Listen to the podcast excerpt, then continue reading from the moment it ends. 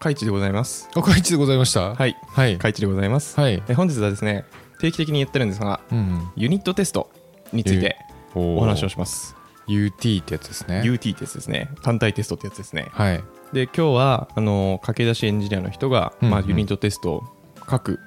ときに、うん。えーそのユニットテストのライブラリとかはい。の習得を早くするべく、おまあ、ユニットテストって大体こんな感じの構造になってて、はい。だからこういう機能があって、こういうふうに使えばいいんだねみたいなうんうんうん。話をしていきます。なるほど。で、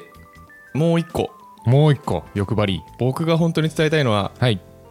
ユニットテストの鼻高話を一つだけ盛り込んで、何それえ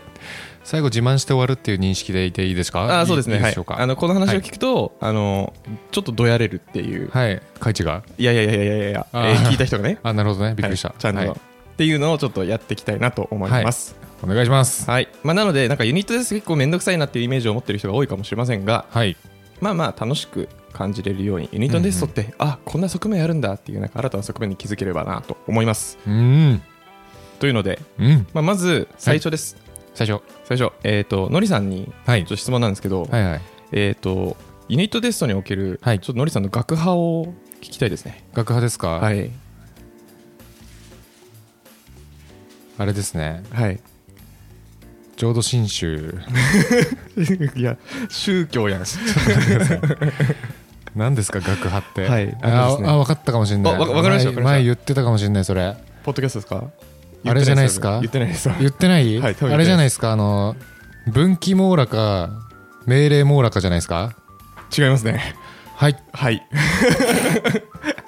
違いますはいえー、それカバレッジな話ですねはい、はいカバレッジなあれ話じゃなくてカバレッジによるあの C0 学派と C1 学派とはいはいはいっていうやつがあるんじゃないんですかあ違いました違いましたか残念ながら違いましたあ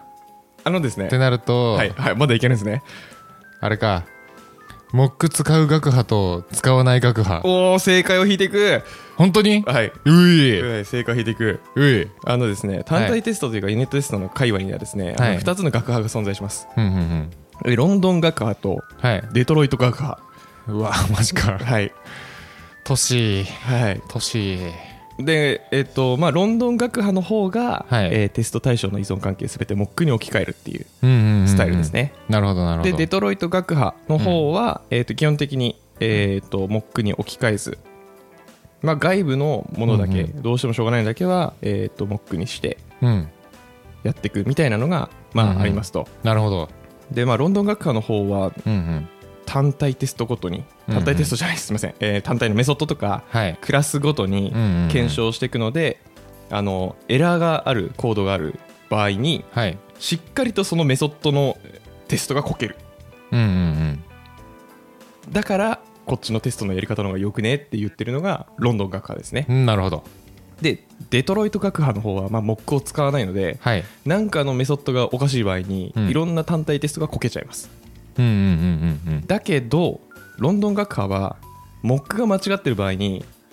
全部通して動かすときに本当は動かないのに単体テスト通っちゃうっていうのが起こりうるんですよなるほどそんなんおかしくねえかっていうのがはいデトロイト学派ですなるほどね実際に動いてるものが正義じゃいあそうですね言ってるとそうですねはいはいでえーっとまあちなみに僕はデトロイト学派派です、は学派ですうんうんうん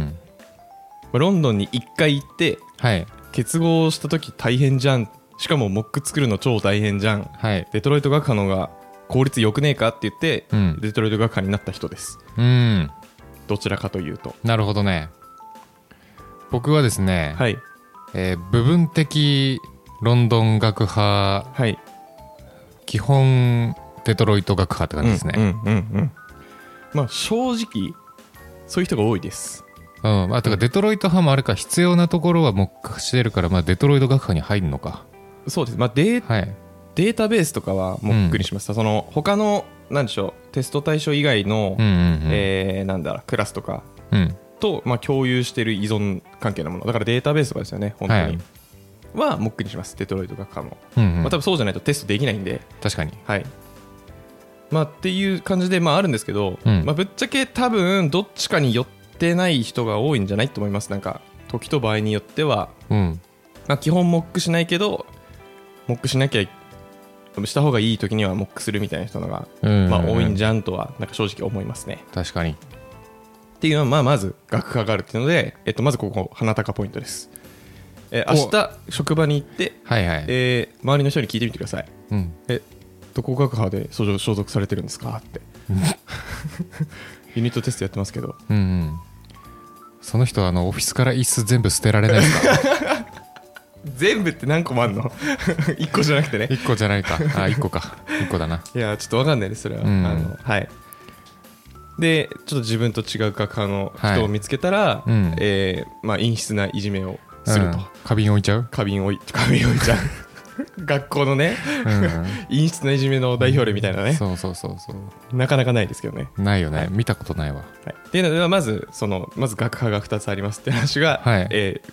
余談で入りましたはい1個2つあります、はいここから本編に入りますそうですよね、はいその学科あること別に何も大事じゃないですよね はいあでもまあテスト考える上で、あモックがあるメリットデメリットを今感じることができましたねああなるほどね、うんはいモックがあるとしっかり単体はテストできるけどモックが間違ってた時に意味なくなってしまうとそうそうそうそうそうそう本編に行くんですが、えっと前回のす前回じゃないです以前のエピソードでも何回か単体テストの話をしてたんですけども、はいえっとその時に話していたいいユニットテストってなんだっけっていうのをまず復習するところからはい入ります、ウィスえーいい、えーユニットテストのポイント5つありました、えうん1つ目が破損を正確に検出するっ破ていうので損を正確に検出するはい、はいコードが壊れてない時にはテストが失敗しないとうんうんうんコードが壊れてる時だけに失敗を検出するとうんいうのが、えーまあ、まず1つ目ですね、はいまあ、例えばですよなんかあのテスト単体テストの時にテストデータ使うじゃないですかうんうんでテストデータの構造合ってるのに単体テスト通らないみたいなうんいうことってあり得ると思っててはいまあ、そういうなんか本当はなんでしょうね機能的に影響のない変更うんうをんテストデータに対してやった時にテストがこけるみたいなのは良くないちょっと待ってはいえっ、とテストデータは合ってる、うんえー作ったプログラムも合ってる合ってるけどテストこけるってことですかでそのはい合ってるものがあった時に、テストデータのプログラムの動作に関係ないところを変えてはいでデータの形式も正しいはずはいなのにデータのほ全然関係ないところを変えるだけでテストがこけちゃうのは良くないですうんうんうんうんはいっていうのが一つ目はい二つ目実装の詳細にとらわれないというのでうんうんうん実ホワイトボックスじゃなくてブラックボックスせよってことブラックボックスはいそうです、はいあのリスポンスに関係ない、うんえーまあ、そんなことはありえないんですけどレスポンスに関係ないメソッド内の変数の名前を変えただけでテストこけるのはダメだとこほれ二つ目ですううんうんあ今のは具体例でした一つですそそれ以外にもあります三つ目よく説明された失敗っていうので、えーコードが壊れてるてる時にテストコードを失敗した結果がバーン出るじゃないですかはいその時に、えー何がダメなんだろうっていうのが分かりやすいようなコードを書きましょうっていうので、うんうんうんまあ、テストメソッドの名前なのか、えーライブラリで出るうんうんテストのなんだテスト名シナリオ名、うんとかが分かるようにしましょうっていうのが3つ目うんうんで4つ目が分かりやすいテストコードっていうので、まあ、普通に、えー分かりやすいコードを書いてくださいと、大事はい、で5つ目、えー簡単かつ実装迅速に実行するっていうので、うんうんまあ、時間がかからない重たいようなテストコードを書くなとあるわーあるでしょうあったあのー、あーなんだっけななんかトークンのうん期限みたいなのちゃんと動いてるかテストするために、ほうえー、とトークンの期限を1分に縮めて1分スリープするテストありましたねなぜ1分なんだそれが最小値だったからえー、最小値なんだははいあまあそのララベルの使用上の問題ですけど、いはいはいはい本当はどうするのがいいんだろうなえなんか5秒とかにできないんですかね頑張って、できなかったえー、データベースの仕様ララベルの何の仕ラ様ライブラリの使用だからでもそもそもライブラリの話だからテストしなくていいんじゃないかっていう説に今僕はたどり着いてますまあそれはそうですね、はいまあ、もしくはそのライブラリをモックにするんでしょうねうんうんうんうん5秒でもいいやつ返してくれるようにするのかなもしくはえっとなんだ失敗するだから失敗するレスポンスを即即座に返してくれるようにうんうんうんそのララベルのライブラリに何かかレリクエストを送ってうんなんか失敗するレスポンスが返ってくるんですもんねエラーそみうたいなああまあ失敗っていうかあれですね多分トークンのリフレッシュかなあーそういうことか、うんまあなんかモックうまく使うんだろうな、うんあまあちょっとはいっていうので多分そのそういうのは良くないですよっていう話、は全部で5つでしたうんうんはいでこれが単体テストでいい単体テストを書くので、えー大事なことなので、まあ、これを頑張って作れる作るというか実現できるように、えーうんうとん単体テストのライブラリっていうのはできてますとはいで続いて単体テストの構造なんですけど構造構造です、えーまあ、ご存知かもしれませんが単体テストって、まあ、ひ一つのメソッドを思い浮かべてくださいはい思い浮かべましたシナリオ、はいえー単体テストっていうのは、えー基本的に3層構造になってます一つ目がはいアレンジ、えアーレンジテストデータ用意したりとか、はいック用意したりするとこが一つ目うんうんうん二つ目がアクトアクトテスト対象をあー実際に呼び出すところはいはいはいで三つ目がアサート、はいはいはい、えー実行した結果が合ってるよねって確認するチェックするとチェックする準備実行、えー確認の3層になってます、うんで、えー僕この前あの、まあ普段 Python 触ってるんですが、うん急に JavaScript のテストしなきゃいけなくなって、うん JavaScript のテストフレームワークの JEST っていうのを、うんえー勉強しながらはい頑張って単体テストとか作ってたんですけど、はいはこの辺を理解してたからジェストもなんか公式ドキュメント見るだけでうんサクッとまあまあ使えましたと、いなるほど準備して試してうん検証するとそうですうんでこの準備して試して検証するってはいおそらく大体どの言語でも同じような機能が入ってます間違いないはいそれをちょっとじゃあ次々見ていく見ていきますはいまず最初アレンジ準備するところですねはいえここでは、まあ、ものの準備をするんですけどうんその準備にも何個か種類があって、うんうんまあ、何個って言ってもそんなに多くないですとうん2個ですかえっ、ー、と何個でしょうねうんえー、2つか3つ3つはいまず1つ目が、うんまあ、基本的なもう普通にセットアップなのでこれはちょっとライブラリ関係ないんですけども、うんうん変数にだからアクトの時に使用する、えーメソッドに対する引数を用意したりとか、はいえーあとは何でしょうクラスのインスタンスみたいなのがもし必要だったらうん用意するかもしれませんねログインしたりしますよねあそうですねあものによってはもしかしてこの後のやつですかログインは言ってませんでしたはいはいでこの後がえっ、とモックとかスパイうんですね。えーっと、さっきも言ってた、はいデトロイト学派でいうデータベースはいとか、まあ、あとは、えーロンドン学派でいうと、うん別のメソッドですかね、はいはいはいの、なんでしょう、モック、えーそれその通り、うんそれっぽく動く、うんうんえー偽物のやつ、やーつ やつ、やーつ偽物のやつはいを用意する機能が大体のテストライブラリには入ってます。うんうんなので、まあ、なんかアレンジの機能を探そうと思ったら、うんうんうんまあ、そのモックとかスパイどうやって作るんだろうっていうのをまあ勉強してみると,、えー、と使い、えー、となんだテストライブラリを使えるようになりますと。確かにで、えっとそのモックスパイとかで、えーとあとあの変数とかクラス用意するって言ったじゃないですか。はいでテストライブラリにはさらにもう一個ですねこの準備を効率的にきれいに書くためにセットアップみたいな機能があります。ありますねでセットアップっていうのは、えー、とメソッドの中で準備するんじゃなくてそれを外出ししてうん各テストメソッドテストケースを実行するうん前に1回ずつやるとか、うん全部やる前に1回やるとか、うんうんうんうん終わった後にそれぞれやるティアダウンってやつとか、ありますねえーそういうなんかめったかく各テストケースを実行する前もしくは後にうん何かをやるっていう機能がついてますねなんかイメージコンストラクターとかデストラクターみたいな感じだよね、うんうんうんうん、まあ、ちょっと違うのはインスタンス化のタイミングじゃなくて各メソッドの実行の前後でやってるってとこそろうでですかすそねうですそうですはいでこのあの普通に変数とか引数用意する変数とかクラス用意するとモックとあとはセットアップティアダウンうんこの辺把握しときゃ、うんうんこのアレンジのところはまあ OK なんで、うん確かにうんこれさえやればいいのでうんえっとテスト新しいテストフレームワークとか触るときとか、いユニットテストのあのなんでしょうねライブラリを使うときは、うんまあ、まず勘どころとしてこういうところをどうやって作るんだろうっていうのをまず最初に把握するとはい暇人プログラマーの週末エンジニアリングレッスンからお知らせです5月11日土曜日14時半から日本橋ラクーンビルでポッドキャストの公開収録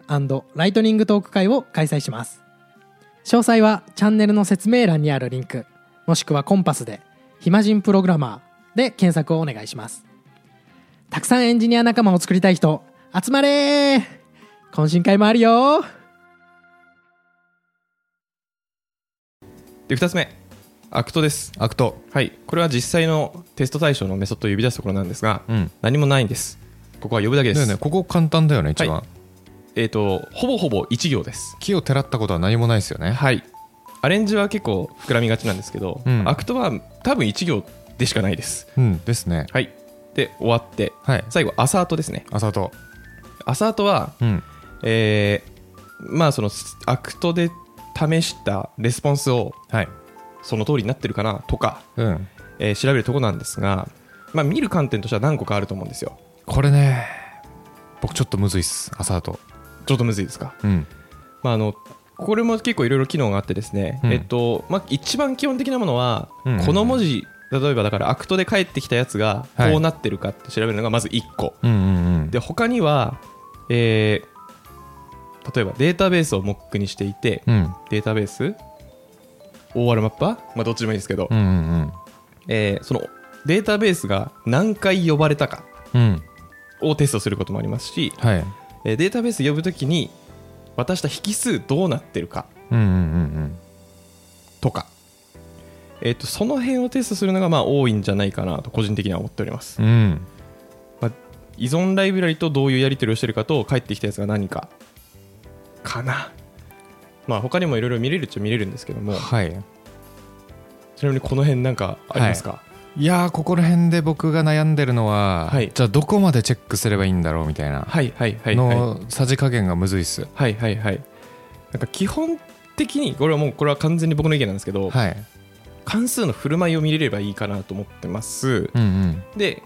振る舞いって言ってるのは、えー、と関数をなんか外から眺めた時に、うんうんそこから出てるやつとか、えーを見ればいいうんなので、えー、とレスポンスと依存ライブラリじゃない、うんうん依存するやつ、はい Mock とし Mock としてやってるん Mock として用意したやつとのうんやり取り、うんうんのこの2点を見ればいいと思ってます。なるほどねはい、で、えっと、モックとしてるやつに対して、うんやり取りを見るのは、えー多分入力引数と呼び出し回数が合ってれば、うん合ってるだろうんうう、んそれ以上多分ないはず、うんうでんそこから正しいのが返ってきてるかどうかは、その関数、テスト対象の関数が正しいものを返してるかはいで見れるはずなので、うんそのモックとのやり取りと,、えっと関数のレスポンスうんを見れればいいかなと思っております。なるほどねはい、まあ、ただ、えー全然諸説ありますうんし、本によって全然多分言ってること違うことはありますそうなんですよねどこまでテストするか問題はすごいむずいなと思ってて、はい例えばですけどこれ几帳面な人ほど沼にはまるんじゃないかなと思ってるんですよそうですねで、えー例えばなんかバルクインサートみたいなはい処理あるとするじゃないですか、はいこれをテストする際に例えば3件一気にデータ作って、うんえーそれができてるかどうかチェックしますみたいなあの、うんデータベースモック化せずにデータベース実際使ってテストすることもあるじゃないですかないですかないかな マジかあんのかなえた単体テストレベルですですかあそうですあるのかなあれ設定変えると普通にさテスト用のデータベースにアクセスしてテストできるじゃあないあーですかそういうことですかはい、それはありますねはいで、えーじゃあ実際にこれが3件データ作られてるのかっていうのはまあ多分チェックするじゃないですかバルクインサートだったらしないどうすんだろうなインサートだけですかうんいやするなするよなしますねはいで、えーおそらく、えー几帳面な人になると、うんじゃあその3件がそれぞれ、えー内容正しいもので作られてるのかとか見たくなっちゃうと思うんですよああはいはいはいはいはい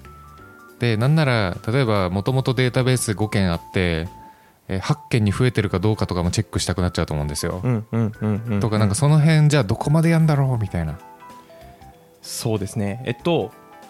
僕が最近読んでた、はいあのグッドコード、バッドコードとか、単体テストの、なんて本だっけ、考え方、なんとか方。あとか方はなんかーみたいな本塩分過多みたいな感じで聞こえちゃうけど、自分なんとかの方法の方ですねうんで、えっとよく言われるのは、えっと基本的にテストの観点ってはい、さっきも言った通り言った通り失敗してる時うんうんだけに、えっと引っかかるテストを書くうんうんうんですね、まあなので、えっと、テストコードの中の一部を例えば変えた場合 if 分の条論理条件変えたりとか、はいえーなんでしょうね定数の値変えてみたりとか、うんうんまあ、この辺のなんでしょうその失敗してる時だけこけるように朝音をかけるうんうんようにするのが、えっとまあ、いい点単体テストだとされてますうんなるほどで中身かデータベースの中身が合ってるかっていうのが、うんそのメソッドの責務かどうかですよねなるほどそれはもう ORM 使ってるなら ORM じゃんとかそうですそうですそうですそれはそう思うんですよね、はいはいはいはいだから下手したらインサートするバルクインサートするうんあの単体テストを書く場合は、うんうんうんえっと、データベースを目化してデータベースの引数にうんその値を投げてるかだけでいいかもしれないですねなるほどね本当はたはいはだいその中身をどんだけ見るかですよね、うんどんだけ見るかなぶっちゃけそんなに見ないんだよな俺はその辺も結合テストになるのかな結合テストになる気はしますよね単体で見るべきことじゃないかあのデトロイト学派でいうと、うん単体テストと結合テストが結構ふわっとしてるんですよまあそうなっちゃうよねでもはい結合テストってだってそういう感じだもんななんかコはいントローラーのテストでモック化しないみたいなイメージ、そうですそうですそうです、でまあそこを結構ふわっとさせてるのがデトロイト学派のうんえー方で割とデトロイト学派の方で TDDL っていうのはもう BDD って言われるビヘイビアドリブンデベロップメントでそうすですかそうですそうです振る舞い駆動って言って、まあ、はい結構結合テスト的にものを確認してるようなもはいのになるなと思ってるので、うんうんまあ、ぶっちゃけ動けらばどっちでもいいんですけど、うんまあ、なのでそうですね中身そんな見なくてもうんうんうんうんいやまあ見るかなどうなんだろうな いや見たくねえめんどくせえめんどくさいんですうよんねわかるそれはめんどくさそい大事なとこだけ見ればいいなって思っちゃうなううんうんまあなんか入力するものがうんもうすでに変数であるんだったらねはい普通にサクッとボーンって入れれますけどああまあ確かにただなんかメソッドの中でなんかデータのデータの加工とかをやっててうんうんストリングとかにしないとストリングとか配列わざわざ1回ベタッと貼って作んないとうんうんデータベースの中身と同じもの用意できないとかだったらうんサボっちゃいますなるほどはいでもなんかデータの加工してたらその加工のテストは責務に入りそうな気もするんですけどああでもそうですね確かにそれはそうだうんそれはおっしゃる通りですねうんうんその時はちゃんと見なきゃいけないですね引数に渡すやつをなるほどねはいはいっていう単体テスト談義があり、うんまあでもそんな感じで、えっとアサートっていうのはまあいろんな形じゃないですねいろんなパターンでアサート、まあ、確認をすることができると思うので、まあ自分の違うな単体テスト等をする上ではまあおおむね文字列というかなんか値の比較とうんあとはモックをどんだけ読ん読んだかとかモックにどういう引数渡してたかなあたりを多分気にするのが一般的だと思うので、うんうんうんまあ、その辺中心に、えー、とどうやってどういうメソッドを使ったらそういうのを確認できるかなっていうのを見てみると、うんえーアサート部分の、うんえー、と習得はいはできるかなって思います。うんうんはい、っていうのでまあ以上、えー、とアレンジアクトアサートでよく言われる機能をはい紹介してみました。確かに単体テストは大体それでカバーできる気がするはいでこれを意識してうん勉強すると、うんすぐ理解できると思うので、うんまあ、ぜひぜひ、えっとなんか単体テスト触ってるとかいう人は、この辺意識しながら、えっとライブラリを触ってみると多分ああこういうことやーってなると思うので、うんうんえー良い単体テストライフを送ってくださいというのでなるほど、本日のお話でした、まあ、あとは細かい便利機能みたいなのがあったりするからその辺はドキュメント見てって感じですかねそうでですね、す、うんうん、まあ、ぶっちゃけコード規約じゃないですけど、こううんチームのルールにも結構引っ張られると思うので、まあ確かにどこまで見るとかあと命名規則とかも特にそうですけど、うんうんうんまあ、チームでどこまでやるかを共有しながらうん多分やっていくんでしょうから、あとなんかさちょっと PHP ユニットだけなのかは分かんないんですけど、はいあのコメントで挙動変わりませんユニットテスト って何すかそれ何すかそれ何すえかそれあのドックコメントのところにさはいアットマークなんちゃらみたいな感じでアノテーションつけたあらはいはいはい挙動変わりませんアノテーションつけて挙動変わるのはありますね、あの辺僕最初ハマりましたねあああ確コかメにントで動き変わるんだみたいな えてか PHP だとコメントなんですねあ他だと違うんですか多分違うんじゃないですかちょっとあそうなんですジェねストはよく分かんないですけど、うん Python の PyTest はうんちゃんとコメントアウトじゃなくて、うんなんかデコレーターって言って、まあ、アットマーク初めて書く、なんかちょっとまた別の書き方なんですけど、はいはいコメントアウトではないです PHP ユニットはコメントアウトドックコメントのところにアットマークグループとかをつけたりとかすへえそうなんですねるんですよねへえびっくりしちゃいますそれはねえコメントアウトでコ変わメるんンだトで動き変えるうーってなった間違えてうん入りらないかまあアットマーク作るルール的なのはあるから、うんうんうんその辺はあれだけどへえ面白いうんなんか全然あのちなみにあの今回話した話でも全然漏らしはあるんで例えばあのアレンジはパラメ,、パラメータうん設定できるみたいななんでしょういろんなパターンではい引数渡してテストしたい場合あるじゃないですか、うん例えば境界値分割とかで、はいはいはいえーだから境界値分割って言ってるのはうん1万円以上なら送料無料っていうテストがあったら、はいえー、9999円だとできあそれじゃ良くないわ例が良くないですえ例が良くなかったです、えー複数パターンでやりたいのなんかあるかな複数パターンえっとじゃあ上限と下限があるやつですか違いますねユーザー登録をするときに、はいユーザー登録をするテストで、はいはいユーザーデータを投げますとうんで男でも登録できるし、うん女でも登録できるとうんいうのを見なきゃいけないっていうテストがあったときに、うんテストメソッド2つ作るんじゃなくて、うんえーパラメーターを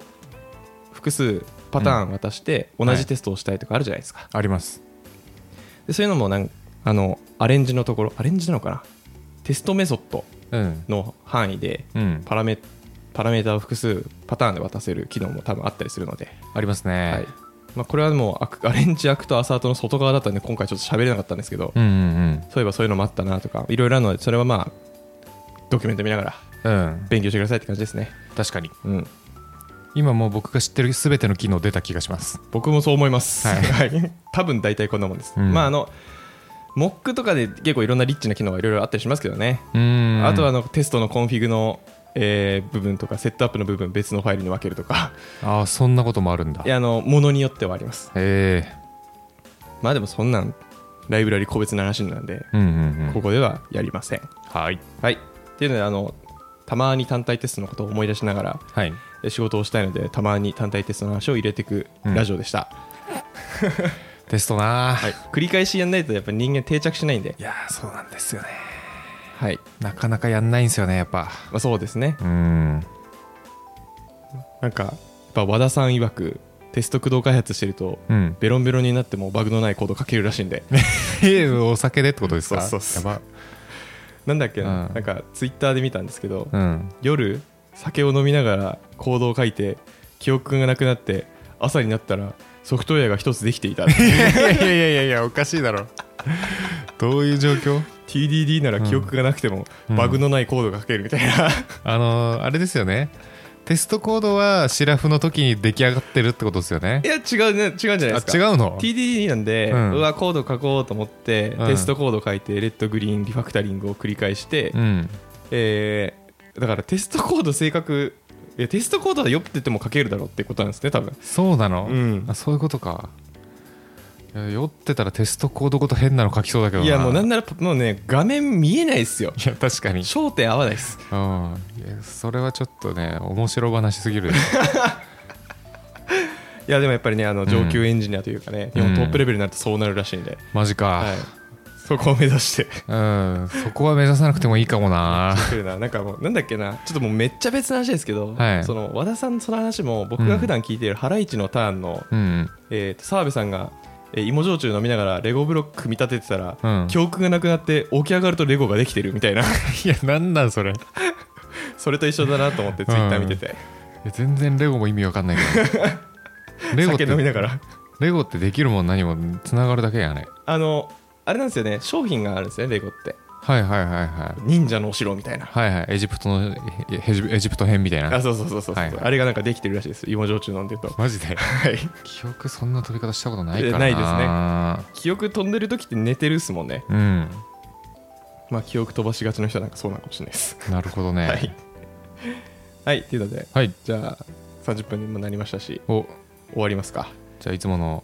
宣伝ですね、はいえーハッシュタグ暇人プログラマーでツイッターでフィードバック募集してますので、えー気軽にフィードバックお願いしますどしどしお待ちしておりますはいもう僕らのモチベーションになりますので、はい本当にお願いします、もっち